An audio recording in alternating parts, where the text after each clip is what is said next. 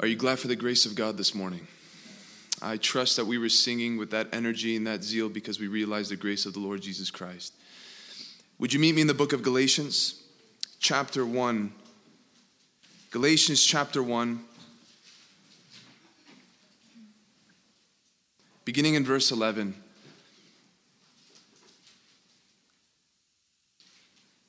Father, we pray in the precious name of Jesus Christ that you would reveal and unveil the depths of your grace for us. Lord, let us feel that freedom that you promised us. In this gospel, Lord, let us rejoice alone and boast in Christ alone. Help us, Lord. Would you take this word and would you pierce our hearts with it? Would you comfort our souls? Lord, would you make every man disappear? As that was the goal of Paul in this very letter, to esteem and to present Christ and Christ alone. We ask these things in the precious name of Jesus Christ. Amen. After the Apostle Paul introduces his letter in cutthroat fashion, he desires to continue his main point of defending the message of the gospel, which is the message of grace, which is the finished work of Jesus Christ on our behalf. And last week we saw how Paul warned the people of their drifting to a distorted gospel without pulling any punches. He went right for it. He wanted to come right to the point, right from the get-go. And now he continues to expand on that thought originally, but with a different emphasis. Paul wants to continue to defend this message of the grace of God. And now he does so by actually validating and defending his own ministry. Because as much as these false teachers that were creeping into the Galatian area and were trying to present this false teaching, and Paul was warning them of that false teaching, simultaneously these false teachers were telling the Galatians that Paul was a false teacher and that what he was preaching was a false message. And we can see that in the way Paul defends his ministry. We can almost imagine what these false teachers were whispering in the ears of these Galatians. Something along the lines of, where did this message of the grace of God come from? Do you realize the history? Do you realize how far the law goes back? Who is this Paul to have authority to try to come and say that God has brought this new covenant? What kind of credentials does he have? This Christianity thing is just this new movement. It's going to pass. And Paul realizes this. And so he's about to come in now and defend his own ministry. And this portion of scripture that we're about to read might be very difficult on the surface level to relate to in our lives. Because Paul's talking very personally here. Paul's talking about his own ministry. So when it comes to wondering how all scripture is breathed out by God, how do I take Paul's personal defense to his ministry and apply it to my life? I'm not an apostle. I'm not trying to validate my credentials before false teachers. But the Holy Spirit put this in here with great length and great space, because as much as this is Paul trying to give more reasons to the Galatians why they should hold so tight to the gospel that he preached to them, you and I can glean from these very same reasons so that we can be ever more confident in this gospel. And so we have to see what Paul's trying to say here and see that this is absolutely relatable to us, because think about the Apostle Paul's influence on the Christian faith. Think about it for a moment. Think about how much of your New Testament and mine is authored by the Apostle Paul. We're talking 13 books. We're talking about a vessel that was used by God to define and to describe great theological depths and practical implications of the Christian faith. We're talking about a man who had the boldness and the assurance by the Holy Spirit to say, follow me as I follow Christ. We're talking about a man who is the main character in the book of Acts. So whether you and I realize it or not, most of what we believe in, most of what we understand about who Jesus Christ is, his message, at least in depth, comes from the Apostle Paul.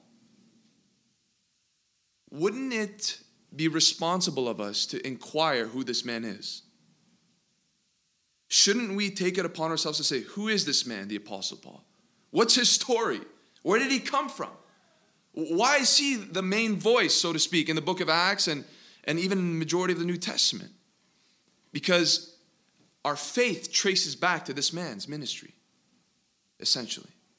Yes, Jesus Christ, yes, in the Gospels, yes, Peter, John, but the Apostle Paul, the chief of the apostles, is where we derive most of our understanding of our faith. And so Paul now is going to not just give the Galatians confidence in his own ministry because it traces back to his ministry, he's going to give us confidence in his ministry so that we understand that it is nothing of natural or man-driven ambition. Let's read from verse 11 down. For I would have you know, brothers, that the gospel that was preached by me is not man's gospel. For I did not receive it from any man, nor was I taught it, but I received it through a revelation of Jesus Christ. For you have heard of my former life in Judaism, how I persecuted the church of God and violently and tried to destroy it. And I was advancing in Judaism beyond many of my own age among my people. So extremely zealous was I for the traditions of my fathers. If you're taking notes, here's at least three reasons in the text that we're about to read of how we can have confidence in this gospel even today. Number one, the origin of Paul's message.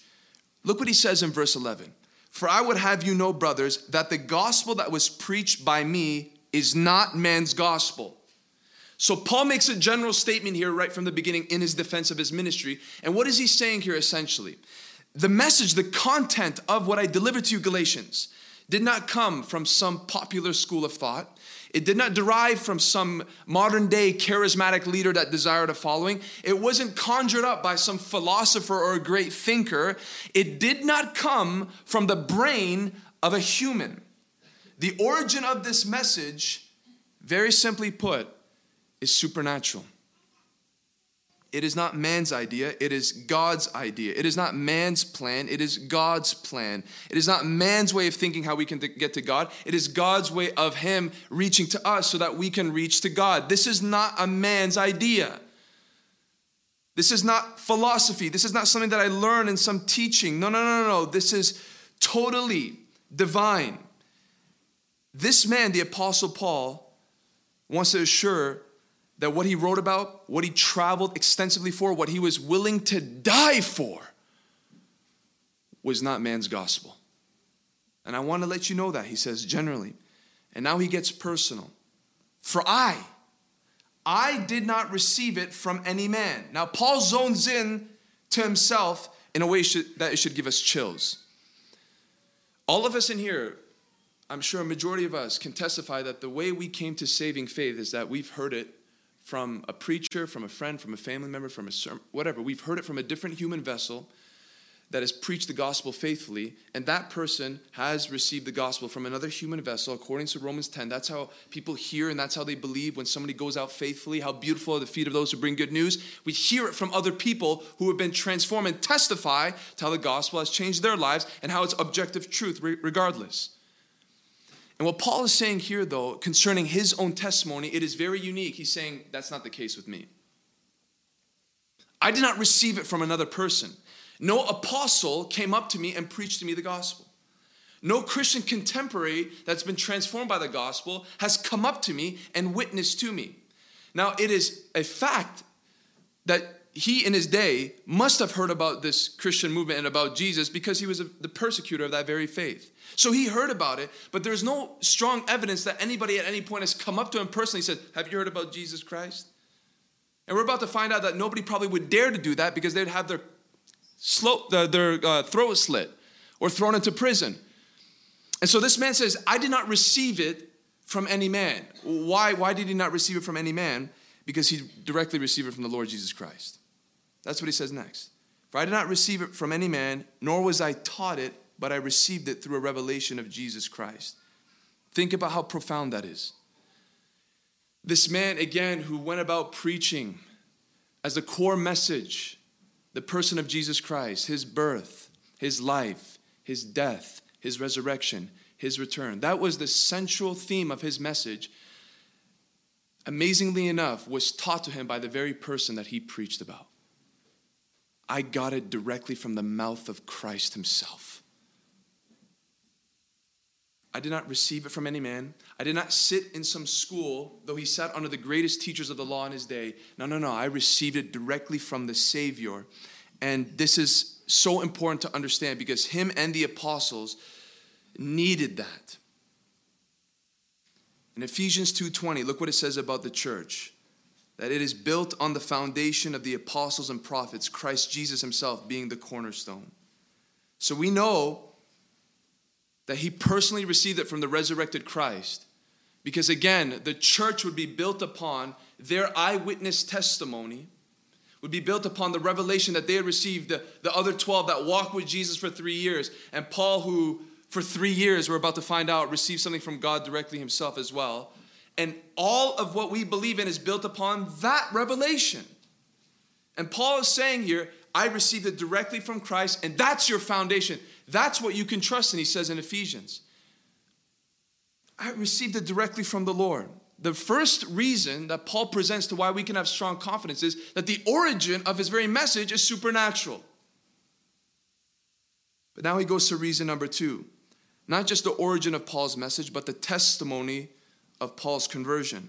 Verse 13, for you have heard of my former life in Judaism, how I persecuted the church of God violently and tried to destroy it. And so he says here, you heard my testimony.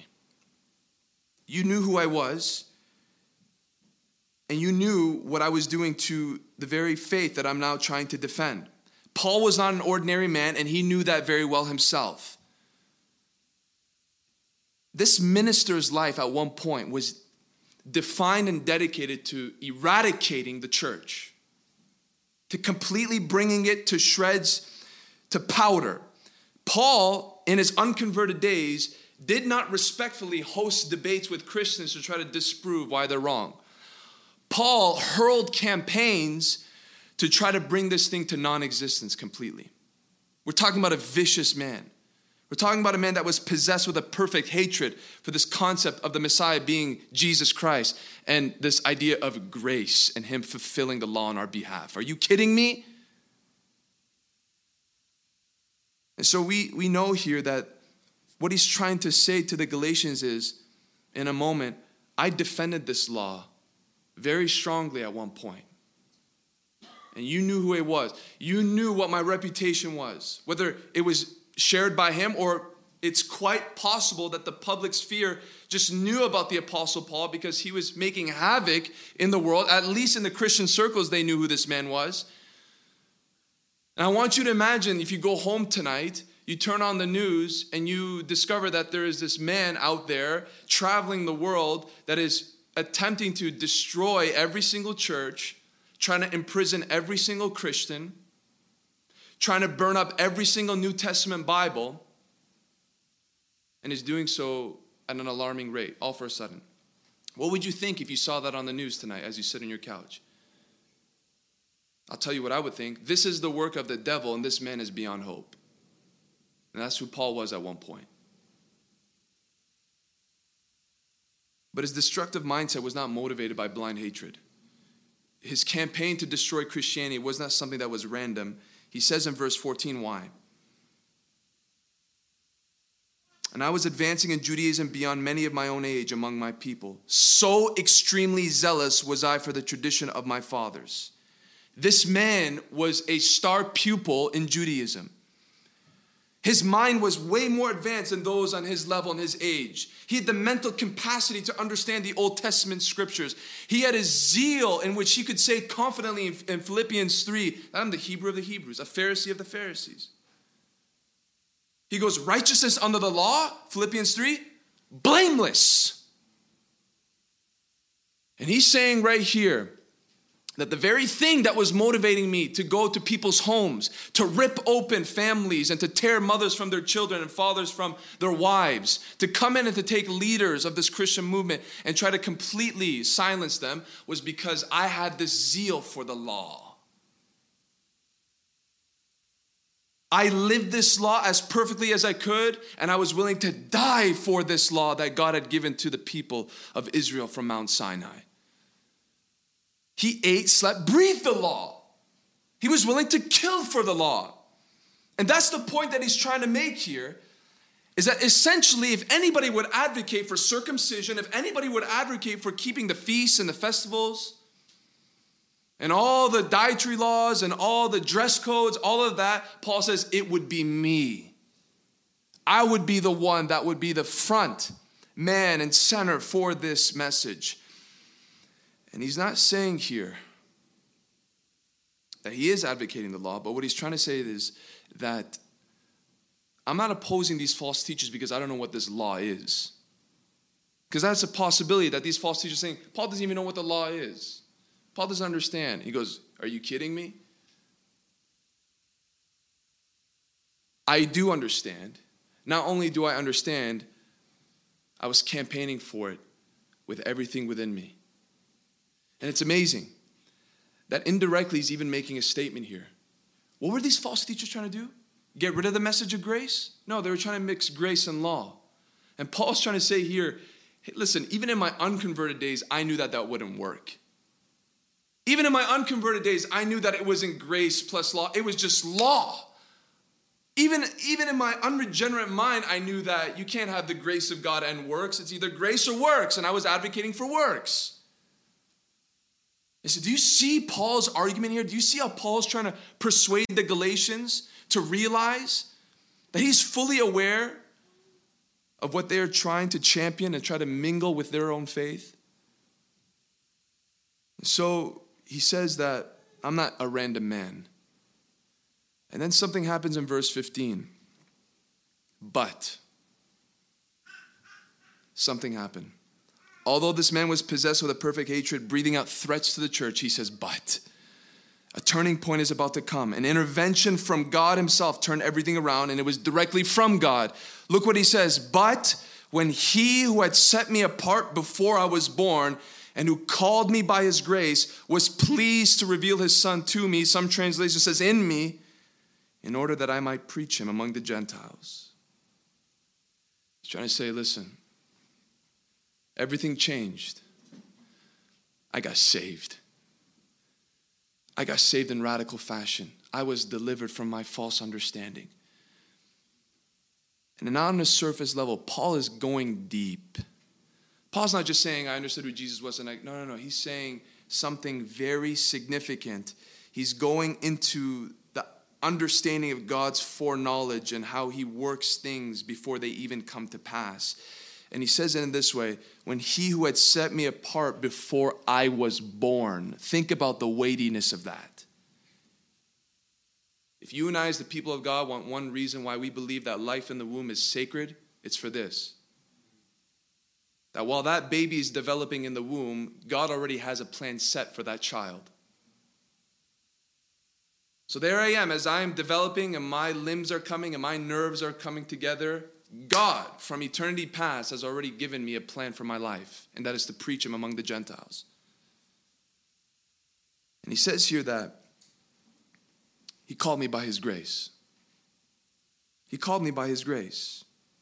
Paul's not saying because of my eloquence. Paul's not saying because I had some passion concerning the law that God says, that's some information that I can use for my glory. Paul says it has nothing to do with what I've developed, my experience, my head knowledge, my zeal. It is solely by his grace alone.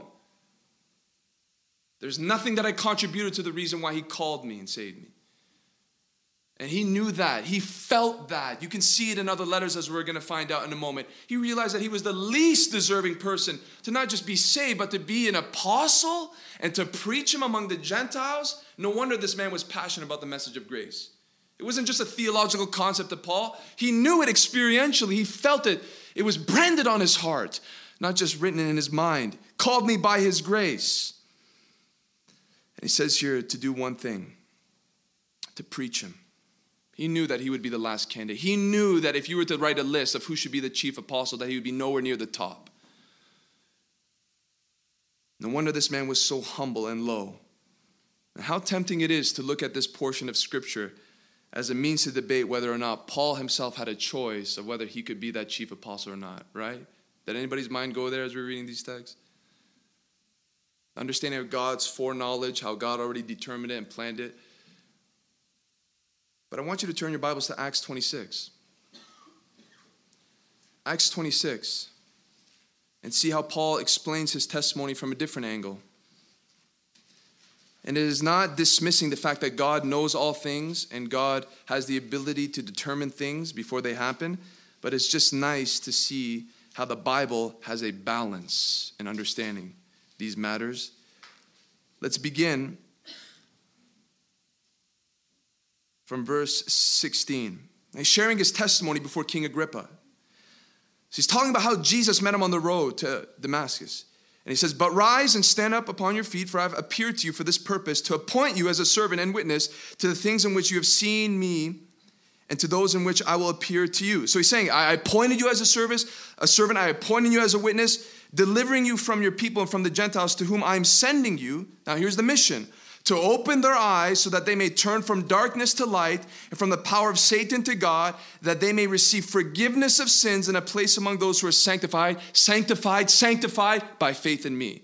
Now look what he says. That's his testimony. That is a detailed version of what he's saying back in Galatians 1. That's what God called me to do, had destined me to do, had set apart for me to do from my mother's womb. Now look what he says in verse 19. "Therefore, O King Agrippa, I was not disobedient to the heavenly vision." Do we see it? Implying what? That he could have been disobedient, even though God had set him for this purpose, even though God had set him apart for this goal and for this calling. In Galatians 1, we get the impression that it is all God, and it is all God, but here we see man's responsibility. I was not disobedient. So God has a call for your life. Good work set before you even walked. Guess what? You have a choice of whether or not you want to walk that out or not. Significant statement. And so we see here that Paul now comes back in Galatians 1. And he says, yeah, God called me and I knew that. And I'm not going to try to attempt how that works with our finite minds, brothers and sisters. I just know this, that God is all-knowing. He knows the future. He knows what we're going to do. He knows what we're not going to do. But at the same time, we have a choice to make in this life. This mystery concerning who call is and what his calling is about even gets more detailed. Now, if you were to answer this question, how would you answer it? Why did God choose the Apostle Paul? Again, Paul says it's simply by the grace of God. And that's a good answer. It's by his grace. But Paul himself knew that there was even a deeper reason why he was the choice of God for this specific role. And the answer is found actually in 1 Timothy. And you need to turn there. I encourage you strongly to turn your Bibles there so you can mark it if you have the chance. And 1 Timothy chapter 1.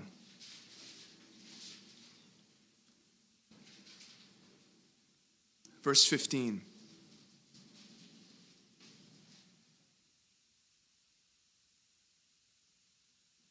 "The saying is trustworthy and deserving of full acceptance, that Christ Jesus came into the world to save sinners, of whom I am the foremost." Do you see that? I'm the foremost. I'm the chief of sinners. He came to save sinners, yes, but who's on the top of the list? It's me. Who says that? Somebody who understands the grace of God. And look at what the reason he gives for why God chose him for this service. "But I received mercy for this reason, that in me, as the foremost of sinners, Jesus Christ might display his perfect patience as an example to those who are to believe in him for eternal life." This is the reason. Because I realize I'm the worst of the worst, and I want to tell you why God called me by his mercy and used me for his glory. That whenever anybody would hear about the Apostle Paul, read about the Apostle Paul, hear a sermon, they would realize the extent of the mercy and the grace of the Lord Jesus Christ. Paul is essentially saying the reason why God chose me in his foreknowledge, think about this, God in his foreknowledge, Paul is in his mother's womb, knowing what Paul's going to do, knowing what he's going to, concerning his hatred for the church and for the Christian message, I know what he's going to do, and guess what, I'm going to flip the script and I'm going to make him a trophy of my grace for the world to see. What I am willing and able to do, not just for one man, but for all men. What does he say early on in verse 13? Though formerly I was a blasphemer, persecutor, an insolent opponent, I received mercy. And I know why. God revealed to me why, that he chose me. So nobody's beyond hope concerning salvation. Now I want you to think here this morning. I want you to think in your personal life of the most, how can we say, unrealistic perhaps, almost impossible, stubborn, wicked, rebellious, uninterested individual concerning the Christian faith. Think about that person. Coworker, relative, friend, sibling, parent. Think about the person that you know in your life that you cannot, if there's anybody that's going to get saved, that person in your list is going to be the last one. That person, who is it?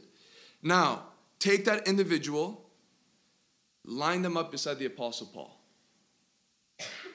Line them up beside, and ask yourself, this person in my life, have they imprisoned any Christians? Did they find it their life ambition to destroy the Christian faith? Did they go into my room and burn my Bible? You know what Paul's saying? If he can save me, he can save that person.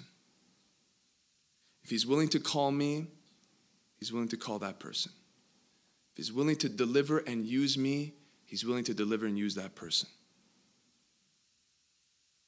Paul says, I'm a canvas of his mercy. So when you look around you, if you look at yourself, you say, I'm beyond hope. He says, no, look at me. I'm the foremost. I'm the chief of sinners. You and I might rejoice in this truth, but a part of us might feel, well, Paul was completely at the mercy of God. We don't see any evidence of somebody approaching Paul, and how can we, when this man was going out, destroying people who believed this Jesus? No wonder God had to come himself in Christ. But perhaps, there is at least one recorded incident in the book of Acts where we get maybe some idea of how a believer might have influenced the Apostle Paul. So turn your Bibles to Acts chapter 7.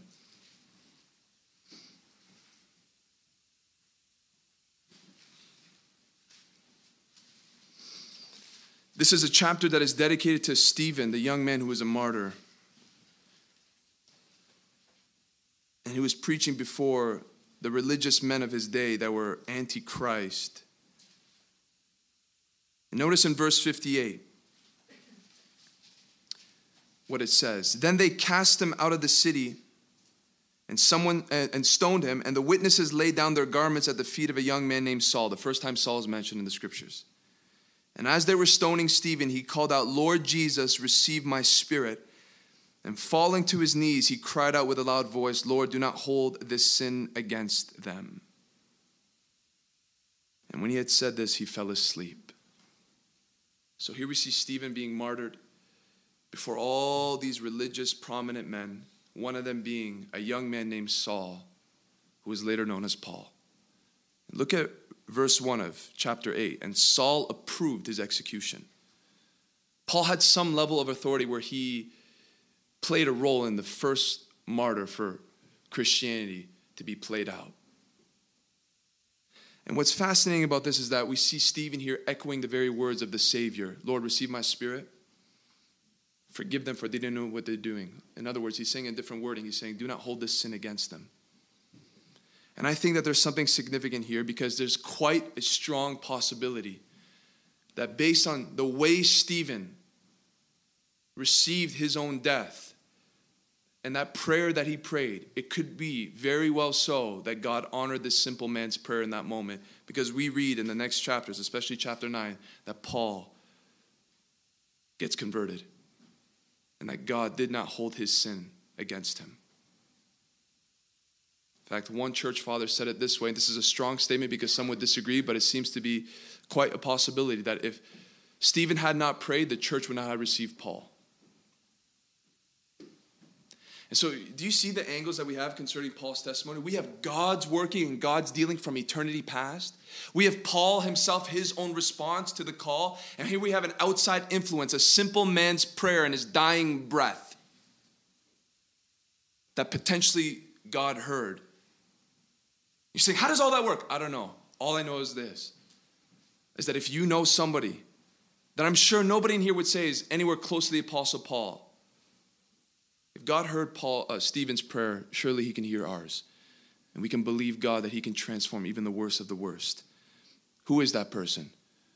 Brothers in here that serve on Thursday nights when you go out and drive up to Woodridge. And you look into those eyes and you see, I see impossible. Don't forget the Apostle Paul.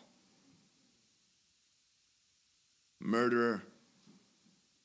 Not just a murderer of random people. Murderer of Christians of all things and all people. Paul says, would you remember me? I'm a trophy of God's grace. First reason for why we can have strong confidence in this gospel is because of the origin of the message. 2, the testimony of the messenger. And number 3, the foundation of Paul's ministry in verse 16. Let's go back to Galatians 1 and see what else he adds to his argument.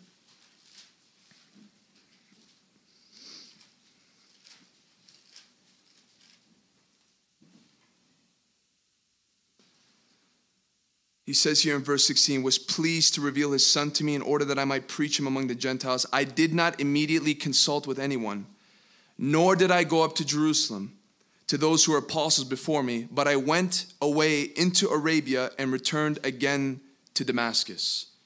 So what is he saying here? That after his conversion, Paul did not consult with any of the apostles. So he received this supernatural intervention from God in Christ. And after his conversion, that was totally supernatural, he did not receive greater understanding of this gospel from any other human vessel. So the beginning of his conversion was supernatural, and the content of the gospel that he so grew in and wrote about, even in his epistles, he says that did not come essentially from other men. Do you see what he's trying to say? He's trying to say here that what I know about this truth came from a season of time where nobody, including the apostles, were involved in. He says, after I got converted, yes, we see in Acts 9 that he goes and he preaches a little bit, but then it says that he goes away and many days have passed. And we'll look at that next week. Many days have passed. How many days? We'll look at verse 18, after 3 years. Paul the apostle, after his conversion, goes into the wilderness for 3 long years. And he says, no one was with me in terms of communicating about this faith. Say, why is that important? What was he doing in the wilderness? Exactly what you think. Receiving what Christ had revealed to him in the beginning. Greater revelation of who Jesus is, of what this gospel is about. Can you imagine all the things that he had to relearn? Can you imagine all the things that had to be reconstructed in his mind? Can you imagine that time spent in those 3 years going over the Old Testament scriptures from Genesis all the way to the minor prophets, realizing, oh, that's Christ. Oh, that's Jesus. Oh, there's another prophecy about him. Oh, that's what Isaiah meant. And here's this man being humbled and being renewed by God himself in this time of isolation with the Lord, receiving what you and I are benefiting from in the epistles. I believe that a majority of what Paul taught in the epistles came from this season, this window of time, where he was brought by God to receive it directly from the hand of God. And yes, he goes, and we're going to find out next week, he goes to meet with the apostles so that now he has the confirmation of other men who walk with Jesus. But the same way, and some would say that the apostles had 3 years walking with Jesus, Paul had 3 years alone with Jesus. And he's here speaking, praying, and examining his own understanding of the word. And all that he knew was potentially rooted in this time of his life. He goes, listen. This gospel that I told you, yeah, I received it from Christ, but it was expanded by Christ as well. I had a one-on-one teaching session with the Lord Jesus Christ. And there he is downloading things into me, preparing me to go out to fulfill the ministry that he called me to. Isn't that a wonderful principle in terms of how God deals with all his servants?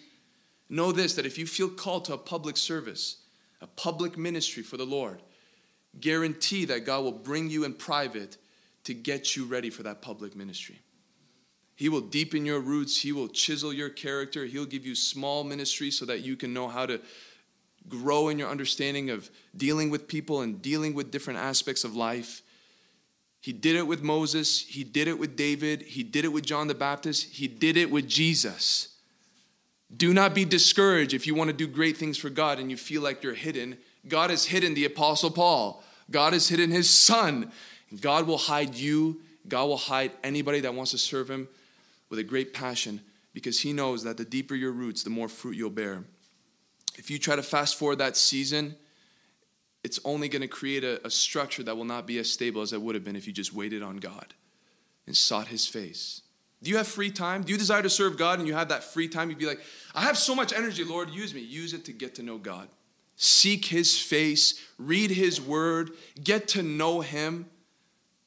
Because a time is coming in which you won't have that same time. I've heard it over and over again that many preachers today that are preaching in their 50s and 60s, all that they know at that point of their lives is from that season of life in their 20s when they were just in gathering. Don't waste that time. Don't rush that time to want to do great things for God. He understands. But he also understands that time of waiting on the Lord is so crucial to seek true effectiveness for his glory. Happened to the Apostle Paul. So we see here that three main reasons that Paul gives in this portion of Scripture.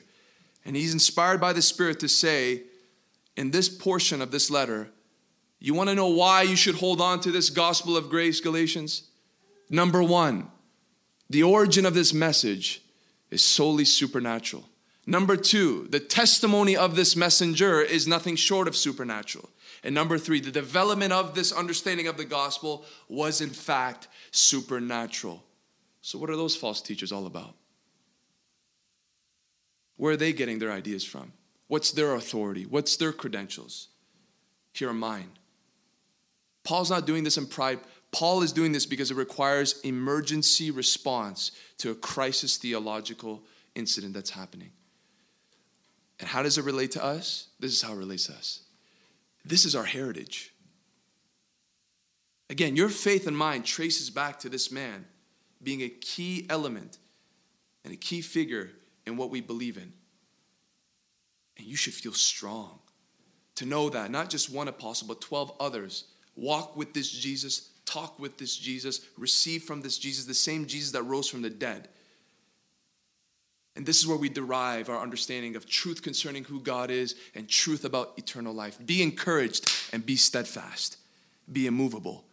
Have strong confidence. Let that song now have that greater understanding, that greater oomph to it, because you know what you believe in. It goes all the way back from the living Christ meeting with true men, changing their lives, and laying them as the foundation in which you and I are being built upon even today. Galatians, I have more to say, but chew on these three reasons until next week. Would you bow your heads and pray? Father, we come before you realizing the grace of the Lord Jesus Christ. Lord, that if you can save a man like the Apostle Paul, you can save anyone. Lord, with the simplicity of this message, let it produce a depth of fruit, a depth of peace and joy in the Holy Spirit. Lord, we realize these three reasons and we rejoice in them. And we, Lord, choose to worship you in light of them. God, thank you that there is nothing random about our faith. Thank you that there's nothing about our faith that should make us question why we believe in what we believe in.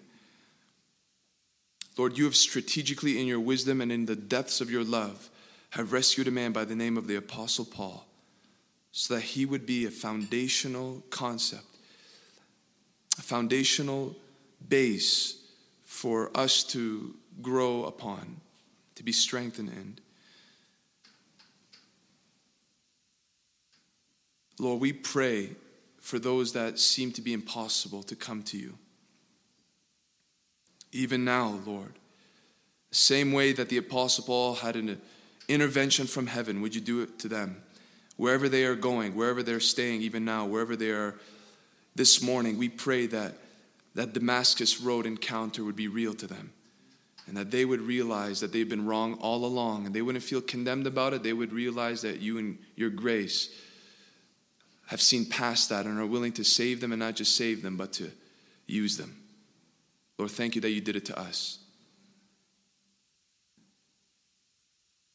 Reveal your Son in us, Lord.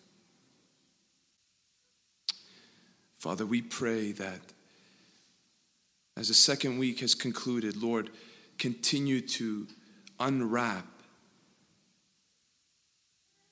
the peace that comes from understanding the grace in Jesus. Lord, this is our inheritance. We need you to help us to know it and to sense it and to walk in the freedom of it. So, Lord, we pray that even now as we sit in this room, we would rest in the knowledge of our rich heritage in the faith, where all of this comes from.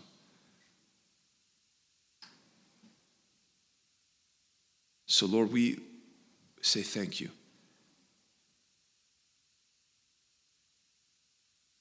And, Lord, for whatever you have set apart for us from our mother's wombs, we say yes to it.